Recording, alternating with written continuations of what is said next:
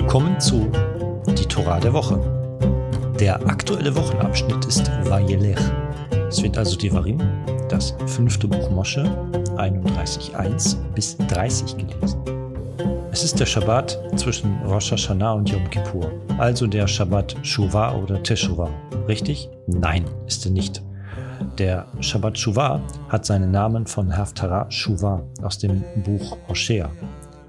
Aber der Tosafist Rabbeinu Tam hat dokumentiert, wenn ein Shabbat zwischen Yom Kippur und Sukkot liegt, was in diesem Jahr der Fall ist, dann wird die Haftarah Dirshu während der zehn Bußtage gelesen und Shuvah vor Sukkot. Die Haftarah dieser Woche wäre also Dirshu, Yeshayahu 55, 6 bis 56, 8. Suchet Hashem, da er sich finden lässt, ruft ihn an, da er nahe ist.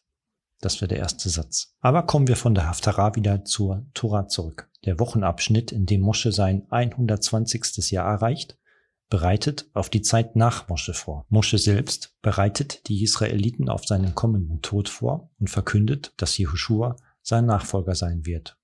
Er unterrichtet die Ältesten und die Priester, also die Kohanim, von der Wichtigkeit der Toralesung und warnt erneut vor Götzendienst. Dieser würde zur Strafe führen.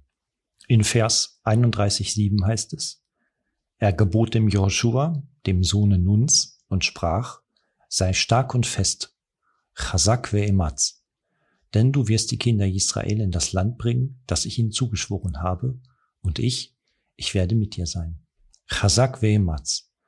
Das könnte uns doch bekannt vorkommen, oder? Woher? Die Torah besteht bekanntlich aus fünf Büchern. Demnach gibt es fünf Wochenabschnitte, die jeweils am Ende eines Buches stehen. Das macht sich während der Toralesung in der Synagoge auch bemerkbar und wird besonders hervorgehoben. Wenn der letzte Abschnitt eines Buches beendet ist, spricht die Gemeinde, gefolgt vom Baal Koreh, der den Abschnitt gerade gelesen hat, laut Chazak, Chazak, venit Chazek. Sei stark, sei stark, und wir sollen gestärkt sein. So ist es jedenfalls bei den aschkenasischen Juden. Bei den Sephaden gibt es das Chazak zwar auch, aber die Beter wünschen es wohl dem Baal Koreh persönlich, allerdings nicht nur am Ende eines Buches, sondern nach jeder Torah-Lesung. Meist sprechen sie ihn mit Chazak, also sei stark an, oder mit Chazak Baruch, sei stark und gesegnet an. Es scheint hier die Funktion eines gut gemacht zu haben oder in Zeiten von Facebook wäre es der gefällt mir Button wahrscheinlich.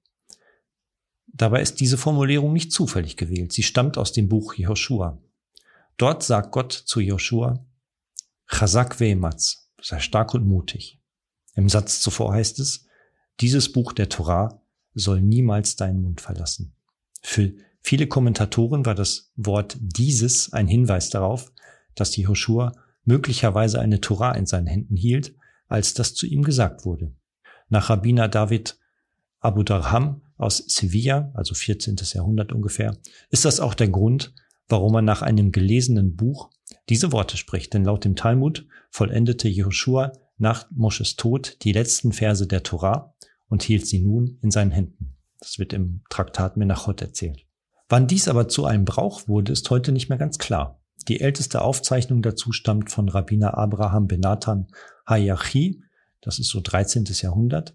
Er beschreibt in seinem Sefer Hamanhik das ist angeblich so gegen 1220 entstanden, dass es bei diesem Brauch Unterschiede zwischen den Gemeinden der Provence und denen in Spanien gab.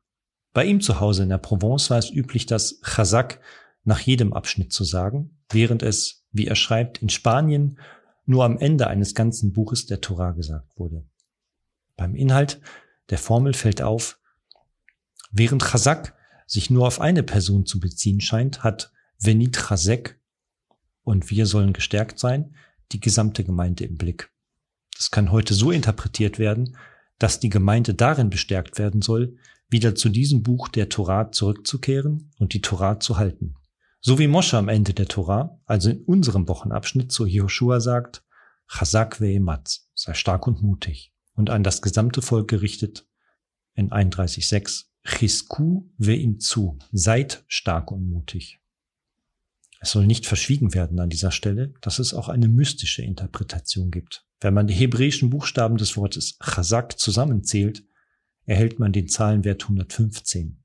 Da man es dreimal spricht, erhält man 345. Dies ist der gleiche Zahlenwert, den das Wort Mosche hat, also derjenige, der Israel die Torah gebracht hat. Shabbat Shalom.